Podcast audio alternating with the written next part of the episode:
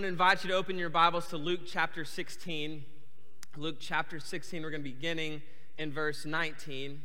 And um, I just, uh, in case you're visiting and came in later, my name is Omar. I'm the worship and evangelism pastor here at the church. And uh, our lead pastor is on vacation with his family. His daughter is a senior, and this is kind of their last uh, trip they can take as a family. And so we're thankful that God has allowed us to have a great leader that uh, has led in such a way that he can be, in fact, gone on a Sunday and nothing's going to fall through the cracks. And that's the Lord leading him and leading this church in a mighty way. And so we're thankful uh, for God's closeness as a church and allowing him the time to go and to spend time with his family.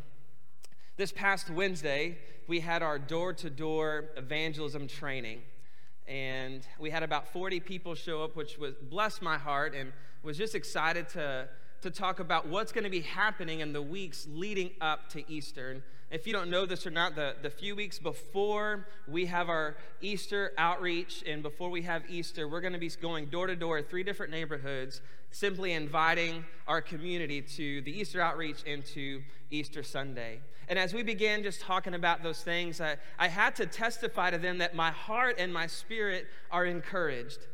I'm so thankful for the Lord has us as a church, has us as a body. And I began sharing just different testimonies of many people who have come to me and have voiced their conversations they've had, some with strangers, others with people they've known, but yet have not had a chance to share the good news. Uh, we saw Jim Rannick's video a few weeks ago how he felt like the Lord might use him while he was at Jiffy Lube. And, and, and, as he is going there, he, he says, God, if there's someone in the waiting room, let me know who that is. And I promise I will share the goodness of Jesus. And he goes and sits there and he, he says, I was kind of relieved because there was nobody in there. Because you can understand how difficult it is to just speak to a stranger, much less talk about the Bible. But as, as the Lord would have it, as he was checking out, there was a man he was supposed to talk to, and it was the guy that actually worked on his car, and he was able to testify to God's love in that man's life. A few weeks later, his wife calls me. It's around 7:30 at night, and I'm thinking something bad has happened.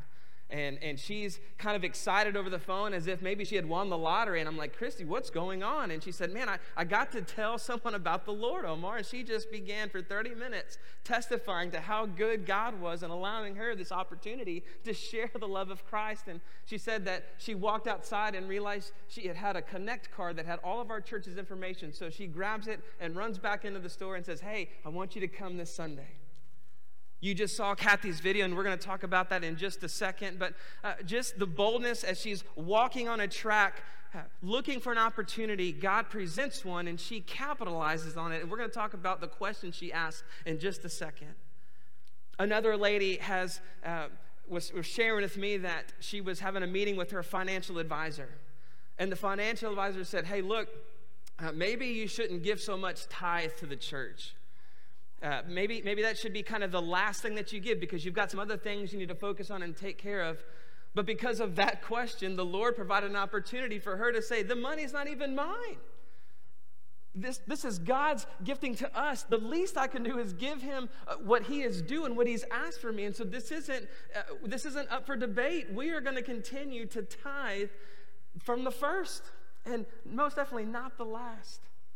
Another lady was telling me that she had felt the Spirit of God leading her to go pray for a man. She heard a conversation that, she was, that he was having about a family member who uh, was diagnosed with cancer.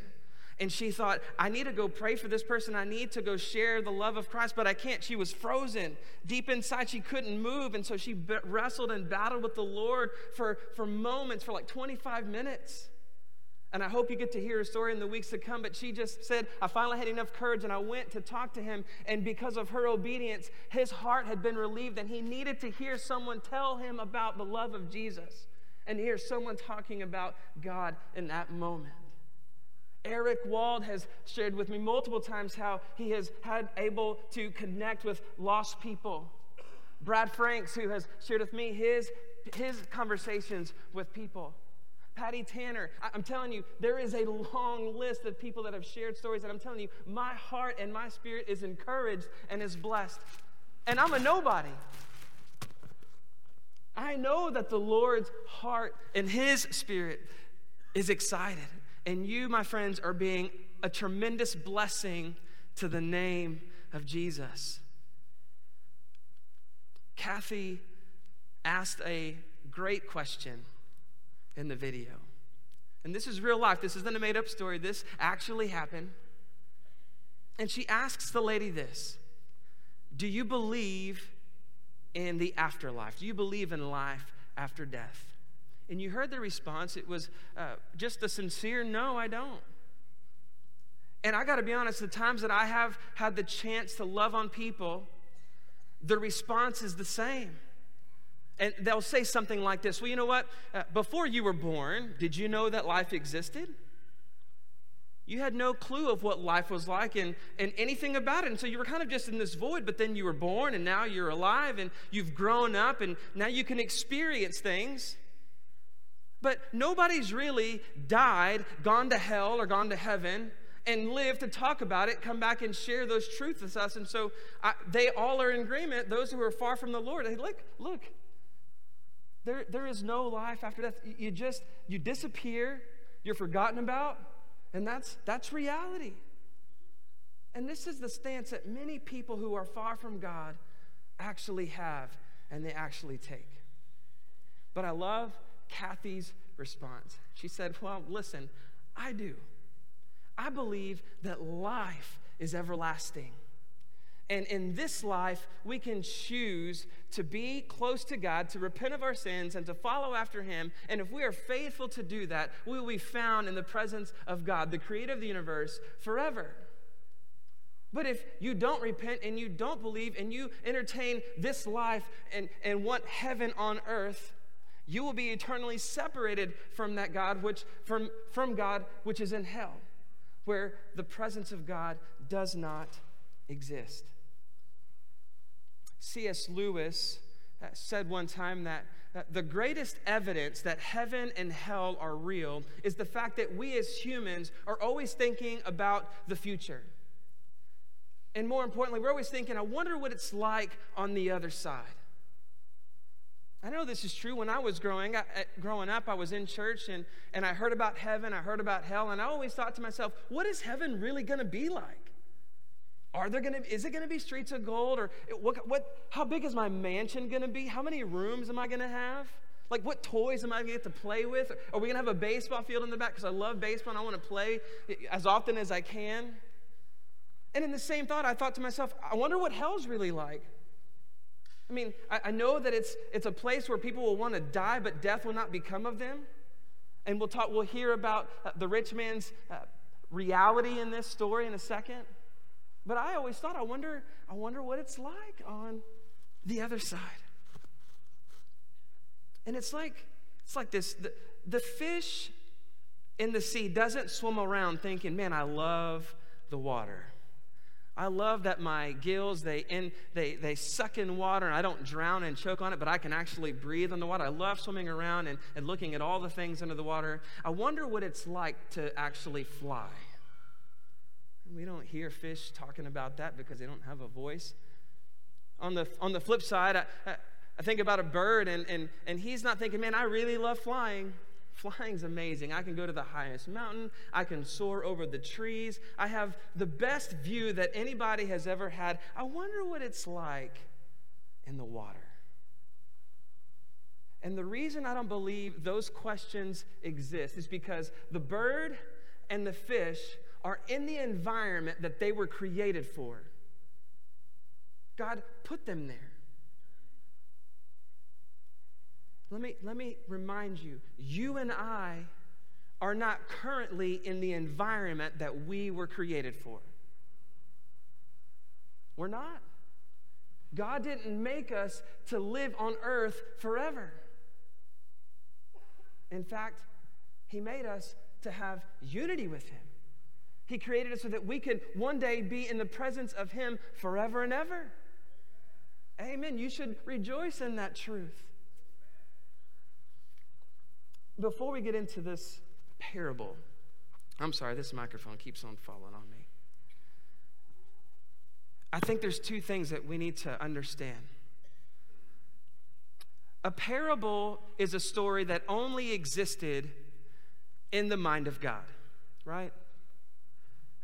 If this was a, a true story, Matthew, Mark, Luke, or John could have just told this story and it would have been, in fact, just that a story. And not that those stories are discredited as useless. They are great stories because they talk about uh, uh, healings and miracles that Jesus performed. So they're, they're not discredited as, as anything less, they're important. But I think a parable is so unique because the story is a made up story.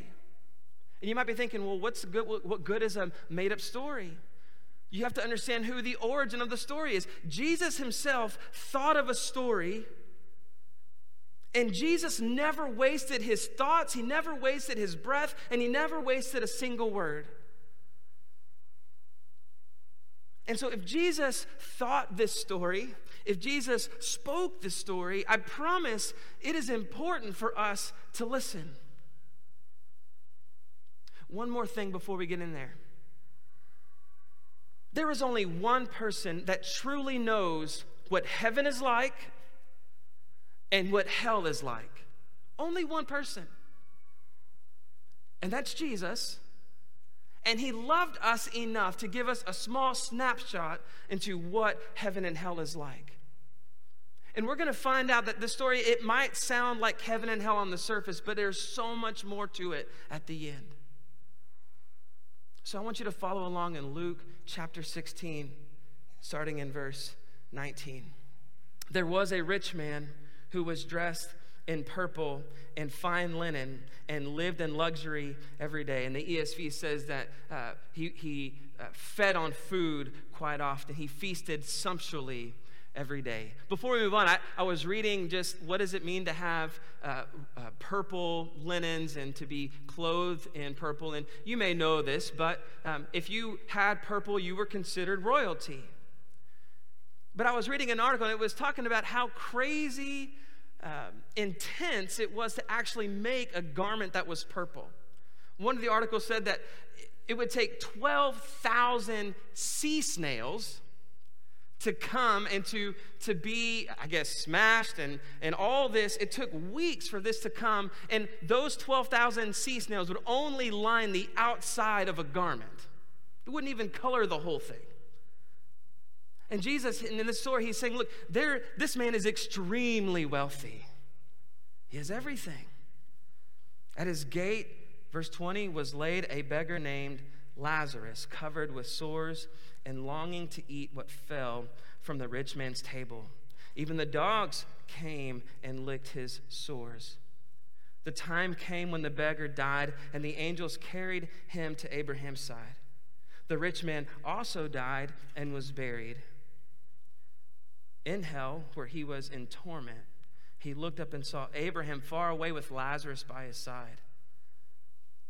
And I believe just the contemporary setting, every parable has a setting and it has a couple of scenes. And the contemporary version might look something like this There was a man who lived in upstate New York. He lived in one of the most expensive homes that money could buy. He paid a roughly $10 million for his house. It was only about 2,000 square feet, but it didn't matter because every hour this man made about $6 million. So money meant nothing to him. He had clothing that was shipped to him from all over the world, specifically tailored and designed for him.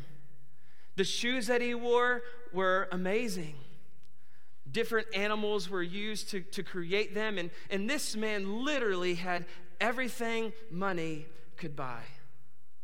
And as he's thinking about his day, he had a great morning. He had a great breakfast with a bunch of friends and, and ate really well and, and had lunch with some more friends. And he's just, man, he's loving life. Like, God, like this is this is amazing. My life is good. And he's preparing for a night out with a bunch of friends. And he's thinking, man, if, if it's anything like last night, I can't wait for this night. It's going to be great. We're going to have fun. We're going to meet new people. It's going to be a great evening. And as he walks down into the lobby, he's greeted by many people who know his name. He walks across the sidewalk and he sits down in his limousine. The limo driver opens the door for him and he sits down into a seat that was made specifically for him. It, it kind of wrapped around him like a glove. And he sits back and thinks, man, life is amazing. Hashtag blessed. I, I, I can't believe this, this is all me, this is all mine. And it's a nice day, and he, he rolls down the window, and, and as he looks that way, he, he catches this smell. And it stinks. He looks at what looks like a pile of rags, but it's actually a man named Lazarus. And it's, it's difficult to look at because, uh, A, he smells bad. His body has sores all over him. Lazarus is really just trying to grab something to eat from where he can. Maybe it's the trash can next to him from the rich man's, and he's trying to eat whatever he can. He's just trying to survive every day. And it's so, it's so bad that the dogs are coming around and they're licking his sores. And the rich man's like, man, I, I don't have to look at this anymore. I'm going to roll up my window, dark limo tent. And he kind of just blocks it out of his mind. And he, he sits back down and he just, he blocks it out and thinks, man, life can't get any better than this. And about the same time, Lazarus is sitting on the floor. He is being licked by these dogs. He is in complete pain. And, and he says to himself, Life can't get any worse than this. They were both right. Lazarus draws his last breath. His head hits his chest. His body hits the floor. But as it goes down, something reverses his trajectory. And he finds himself in heaven. And there is a feast, there is a table, there is, there is food from uh, mile to mile. And Lazarus is saying to himself, Man, this certainly isn't for me. I'm the servant, I'm the poor one. I, I don't, where, where is my, where's the back table? Where's the back room where I can go and hang out and wait for them to finish eating so I can maybe grab the scraps? But then he realizes, no, this, this table is made for him, and there's a seat right next to Abraham. And he's, he's allowed to sit there and he begins, man, I haven't seen so much good food in my life. And I believe he just begins eating and tearing up all this food. And as that's happening, the, the, the rich man, his head hits his chest, he draws his last breath, and as his body hits the leather in that limousine, nothing reverses his trajectory, but he finds himself in Hades, as ESV says. He finds himself in hell. And this is the setting that Jesus gives us at the beginning of Luke 16, 19 through 23. And here is the first scene. 23. In hell, where he was in torment, he looked up and saw Abraham far away with Lazarus by his side, by his side. So he called to him, "Father Abraham, have pity on me and send Lazarus to dip the tip of his finger in water and cool my tongue because I am in agony with this fire." In verses 9 through the 21, Jesus makes it very clear that no one is exempt from death. Everyone is going to die. Whether you're rich, whether you're poor, whether you're in between, wealthy or not, everyone will draw their last breath. And we know that the rich man had everything and the poor man had nothing, and he had health problems and issues. Both men die. And I think this is one of the most difficult things to talk to people, especially those who have lost a loved one. And I don't want to bring up bad memories, but I, I think this is important for us to know. As I've shared with people, they have confessed, some have said, Well, my loved one has passed away. And I hate that because I know that brings up a hurt and a pain that I don't ever want to bring to the surface. But there is a truth, and, and that if, if they don't repent and they don't believe in Jesus, they will be eternally separated from God. And those people, I can understand where they get frustrated because they might know that their loved one did not pledge their allegiance to Jesus. And currently, right now, they are probably in a place called hell. And it's difficult to articulate the love of God to these people because they know the destiny of their loved one. And it becomes difficult, and, and the enemy uses this wall to prevent people from surrendering their allegiance to him. Death is inevitable, it is going to happen. I think it's interesting to me that, that in hell there is clear vision. In verse 23, it says that the, the rich man looks up and sees Lazarus and sees Abraham. And, and I think about the rich man in this life, literally having everything at his disposal. Nothing was, was hard for him to grab a hold of, everything was his, literally. And as he's in hell, what is the first thing you think he would ask for? I'll tell you what I would ask for if I was in hell and I, I realized this was my reality. My one request would be Father Abraham, get me out of hell. I've been in here just long enough to know that this is not where I want to spend the rest of my life. Please rescue me from this place. But Jesus is telling this story, and so he's making it very clear that that's not even an option. And so, what is, the, what is the next best thing that this man is looking for? Man, he could ask for uh, uh, a fire extinguisher, he could ask for all these things. Out of all the things he's ever had in his life, oh, what is he asking for? He's asking for a drop of water. Just a drop of water. It's amazing to me that he had everything in this life, and, and as he's looking to Abraham, he's still trying to be served, even in hell. He's saying, Hey, send the servant Lazarus to come and to give me water. He hasn't, he hasn't realized yet. He's still being selfish. He's still expecting people to serve him and people to give to him, even in hell. Verse 25. But Abraham replied, Son, again, he called him father, and he says, Son, remember that in your lifetime you received your good things while Lazarus received bad things. But now he is comforted here, and you are in agony. And besides this, all this, between us and you, a great chasm has been fixed, so that those who want to go from here to you cannot, nor can anyone cross over from here to us. And I think this is one of the most important things that Jesus wants us to hear this morning. Hell is the reversal of this life. Hell is a complete reversal of this life, it is an irreversible reality. In the, the, the chapters prior to and around this parable, Jesus gives us a few stories. And again, this is kind of Omar's thinking, but the, the parable of the Good Samaritan. There was a man that came out of the mall, and as he came out, he saw one of his church members. He had been shot, and he is bleeding. And the pastor looks at him and, and realizes, man, I don't, I don't want to have anything to do with that. And realizes that the, the, the man who was dying had not seen that he was a pastor. And so he takes off to the other direction, trying not to get into that mess. And as he leaves, a deacon comes by and he sees the member sitting there bleeding and dying.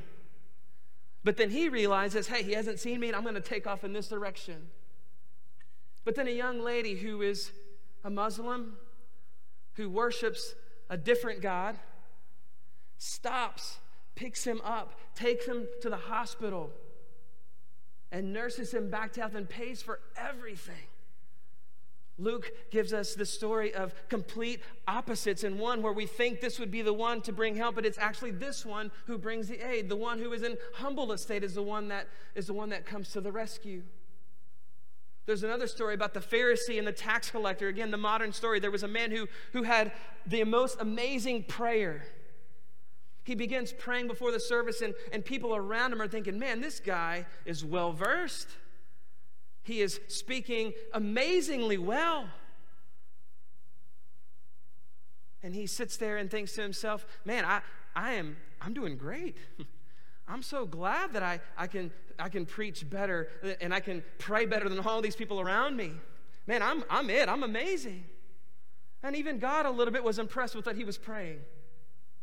But then there was a convicted murderer that comes and he sits at the back pew and bangs his head in front of him and says, God, have mercy on me. I need help.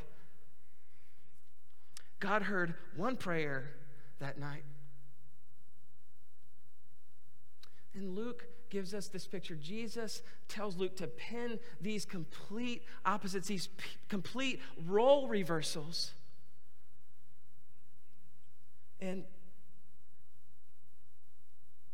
in Mark 10 31, Jesus is speaking, and, and, and he, he kind of is prophetic and says, The first will be last, and the last will be first. On earth, our earthly resources can have eternal consequences, and we see that in the story of the rich man and Lazarus. Verse 26, I'm going to reread it. Besides all this, between us and you, a great chasm has been fixed, so that those who want to go from here to you cannot, nor can anyone cross over there to us. If you've missed everything this morning, don't miss this. Jesus Christ will use his spirit, he will do whatever it takes to seek you in this life. He will go to the highest of the mountains. In Psalms, it talks about he will meet us in the depths. He will go anywhere in this life to seek you out. But in hell, Christ will not go after you. He cannot and he will not. On this life, there is complete hope. And in this life, there's absolutely no hope. In this life, you get to hear the message and the salvation that only comes through Jesus Christ. And in this life, in hell, you will not hear a message about anything. You will long for a message, but none will be given to you. Jesus will smell like sheep for you. But he will not smell like smoke for you. Jesus was scarred for you but he will not be singed for you. He will not pursue you after this life if you have not given your life to him. If you have been eating healthy, maybe you've had seasons of eating well, you know that when you buy organic things and things that are more expensive, they seem not to have a great shelf life, right? There's no additives or preservatives to make that stuff last even longer. In fact, it costs more money and, and it, it goes bad a lot sooner. The grace, the hope, the love of Jesus Christ has an expiration date. There's going to be a day that that will no longer be available. And I'm getting emotional because of this. I know that I have passed many people and I have kept my mouth shut, so I'm just as guilty as you.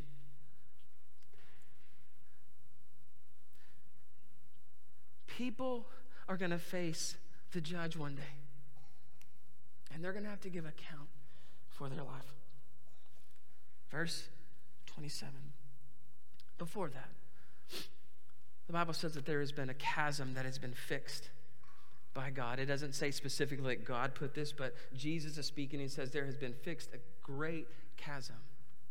What's, what's hopeful for us today is that Jesus Christ has provided a bridge for us to get to God, and that is by the cross. He has given us a way that we can have that right relationship with Him. But in this life, the cross has no power and it cannot and it will not save when that time is up. Verse 27 He answered, Then I beg you, Father, send Lazarus to my house. For I have five brothers. Let him warn them so that they will not also come to this place of torment. Listen, the rich man isn't an evil man. He, he's not he's not a punk, if you will. Like, um, he, he really has only done one thing, and it, ha- it, it really is just not really um, loving on Lazarus the way that he should have. But really, he's a good guy. And there's not many good things in hell, but there are a couple of good things in hell. One, there's good vision in hell. Again, we see that he can see clearly what's going on. There are good prayers. And that, that was a, a good prayer. Hey, my brothers are destined to this place as well. And please, if, if you could, warn them. Use Lazarus. Warn them of this place. And, and it's good intentions. He had great intentions to try to rescue his brother. And you think that he's understanding it now and thinking, man, uh, maybe, maybe he's getting a hold of what Abraham is trying to articulate.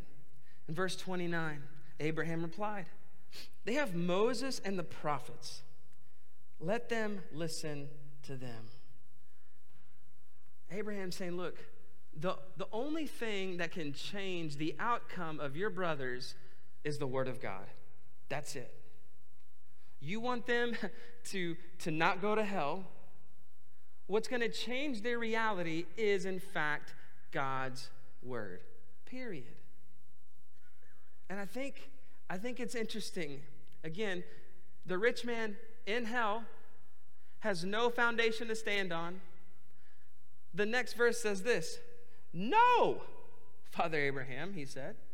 But if someone from the dead goes to them, they will repent.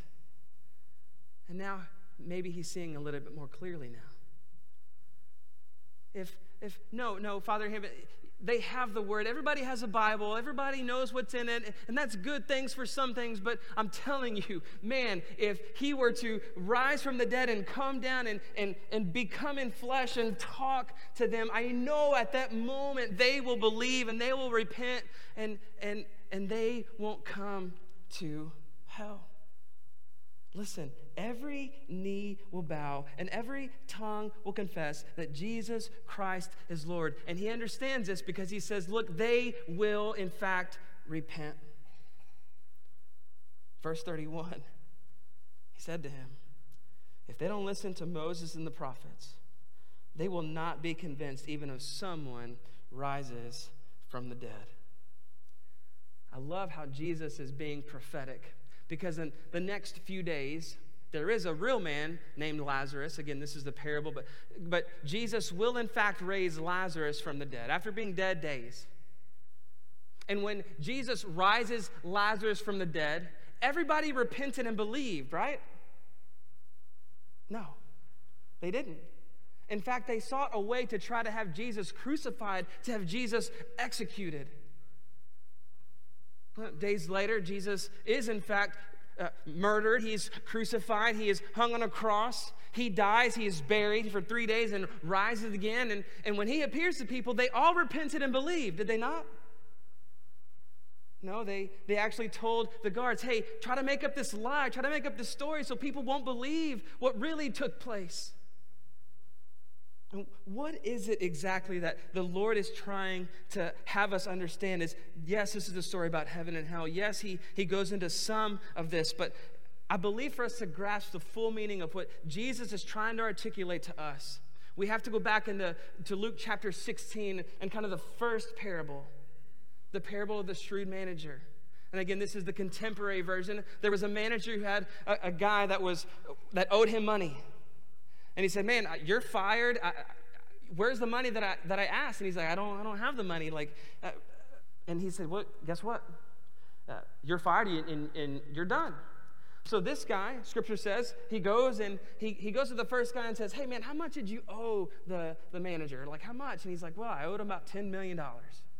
Well, if, if you give me five million, I will wipe away the five million. And, and so he does that, and, and he becomes to have this great friendship with this guy. And the next guy he goes up to and says, Hey, how much did you owe the manager? He's like, Well, I owed him about 20 grand, 20 million. And he says, Well, hey, give me seven million. I'll, I'll forgive the rest and, and, and you're going to be good to go. And, and, and he becomes friends with this guy. And the, the third guy is like, man, I, I owe him $30 million. Like, I can't pay. He's like, you know what? Just give me 10. We'll call it good. And now he made friends with this guy. And, and listen to the response. The master commended his dishonesty, his dishonest manager, because he had acted shrewdly. What in the world? For the people of this world are more shrewd in dealing with their own kind than are the people of light. I tell you, use worldly wealth to gain friends for yourself so that when it is gone, you will be welcomed into eternal dwellings. What in the world is Jesus trying to say? It doesn't make sense, but here it is. You and I have been fired from this life. We have an expiration date. We've been given everything in Christ Jesus. And he is saying in this parable, use every resource that you have been given by God, whether it be finances, whether it be talents, abilities, and mainly the Word of God to change people's life for the kingdom. This is what Jesus is trying to articulate. Use all the resources. You have been given everything in Christ Jesus. The rich man was given everything in this life but he was stingy with it. He didn't give it to those who were in need. And Jesus is saying, You use every ounce of your being, and mainly use the Word of God. Because what was the reality? The rich man said, Nah, they're not going to listen to the Word. They're going to listen to and believe a miracle. This is a difficult passage to kind of walk through at times. But I believe everyone in this room might relate to some of the characters who are in this story. We have the rich man, who you may be in this life and you've been given all things. You have a great job, you've been given a nice life, you've been given a great family. But that's just it. You are hoarding it for yourself. And just like the rich man, he didn't give anything away. And maybe, if you're honest with yourself, you might be in here thinking, I, I am, I'm this rich man. I've been stingy with God's love. I've been stingy with God's truth, and I have not talked to anybody about this. And maybe, maybe you can relate to the brothers who are still on earth, seeking and maybe understanding what is life after death. What is the truth of Jesus? And maybe you don't even know that reality this morning. But I encourage you, there's going to be some people up here. We'll have David and myself. And if you have questions about what does it mean to have salvation in Jesus, and, and if you were literally to draw your last breath, you would find yourself in a place called hell, separated from God forever. And you realize that that is not what you want to have happen in your life. Or maybe you're like Lazarus. That you know, that you know, that you know, if you were to die today and you were to draw your last breath and your body would hit the ground, your, your trajectory would be reversed and you would be in the presence of the King of Kings and the Lord of Lords. But you did nothing with that truth. You kept it to yourself and said, God, I, I don't love people enough. I'm good in my salvation, I'm good in my security, I'm done. This morning, this, this story uh, applies to everyone in this room. And my encouragement from you is if you have not pledged your allegiance to Jesus, if you, if you know today that you would be eternally separated from holy God, today is the day for salvation. The Bible says that if, if you were to deny Christ before men, Jesus says, My Father will deny you before himself. I said this last year. The Lord is not going to be lukewarm in his judgment. We all agree that there are a lot of lukewarm Christians living in this world where we're neither hot nor cold and we're just trying to live life to please ourselves. I'm telling you right now, if you were to face the judge and you've been lukewarm in your Christianity, God's going to say, "Depart from me because I never knew you." He has a righteous judgment and it's going to he's going to give it your expiration date, that love of Jesus and the salvation in Christ is coming. And where do you stand? God, I pray right now that you would use your word. I'm thankful that it's not about a miracle. I'm thankful that it's not about uh, some miraculous thing that, that changes people's lives. I'm thankful you have the power to accomplish that.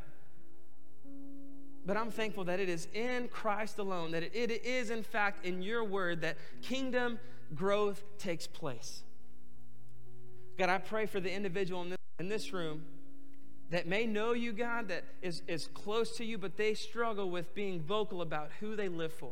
God, I pray this moment you would fill them with your spirit and they would repent and be transformed and they would be the, the warriors for Jesus that they were called to be from this day forward. God, I pray for the one who has not yet given their life to Jesus, but God, this morning they would repent of their sins, they would follow after you, and they would secure their closeness for eternity in your presence. God, I pray for those who might be confused about what it means to have salvation in Jesus. And God, if they have questions, I pray that you would help them through your spirit to seek someone out to find the answer. God, we give you ourselves, God. This response time is completely yours. It's in Jesus' name we pray. Amen. I want to invite